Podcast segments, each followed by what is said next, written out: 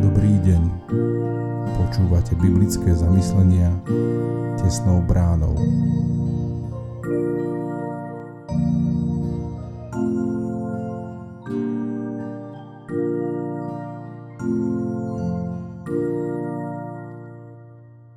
Dnes je sobota 22. októbra 2022. Božie slovo nachádzame v zjavení Jána v 13. kapitole od 1. po 10. verš. Videl som vystupovať z mora šelmu. Mala 10 rohov a 7 hlav, na rohoch 10 diadémov a na hlavách rúhavé mená. Šelma, ktorú som videl, bola podobná leopardovi. Nohy mala ako medveď a tlamu ako lev Drak jej dal svoju silu, svoj trón i veľkú moc. Jednu z hlav mala ako na smrť dobitú, ale smrteľná rana sa jej zahojila. Celá zem obdivovala šelmu. Kláňali sa drakovi, že dal šelme svoju moc. Kláňali sa aj šelme a hovorili, kto je podobný šelme a kto bude môcť proti nej bojovať? Mala aj tlamu, aby hovorila veľké veci a rúhala sa dostala moc pôsobiť 42 mesiacov. A aj otvorila tlamu, aby sa rúhala Bohu, aby sa rúhala jeho menu a jeho stanu, aj tým, ktorí majú v nebi svoje stany. Dostala moc aj bojovať proti svetým, aj vyťaziť nad nimi. Dostala im moc nad všetkými kmeňmi, ľuďmi, jazykmi a národmi.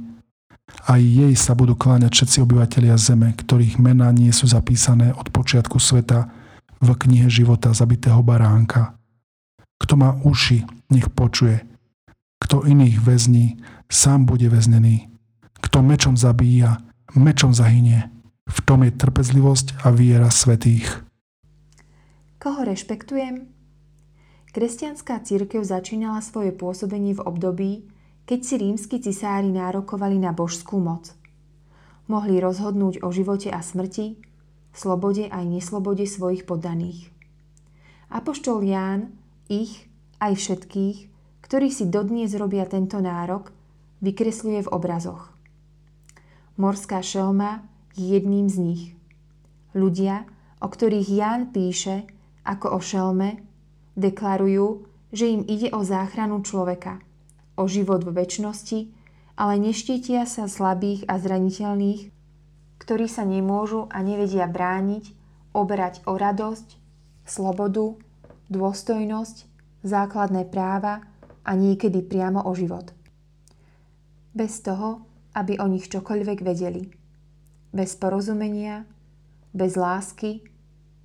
Ak viere chýba láska, áno, tá bezhraničná, ktorá v každom človeku bez rozdielu vidí Božie dieťa, zbožné slová, Pane, Pane, chvály a modlitby sú prázdne. Obetí rôznych fóbií a strachov v našom svete pribúda. A stáva sa, že tieto strachy udržiavajú a živia aj tí, ktorí hlasno deklarujú, že milujú Boha. Kto hovorí, že miluje Boha a nenávidí brata, je luhár. Byť veľkým, mocným zvieraťom, pred ktorým majú ľudia rešpekt, ktorého sa boja, je riziko, ktorému sa nevyhne nikto z nás. Preto je potrebné, aby sme o ňom vedeli a aby sme Boha a každého človeka brali vážne, ako toho, ktorý bol stvorený na Boží obraz. Zamyslenie na dnes pripravila Anna Polsková. Modlíme sa za cirkevný zbor Spiská Bela.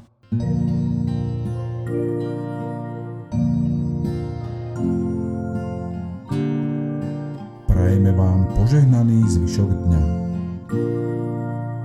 Počúvali ste biblické zamyslenia tesnou bránou.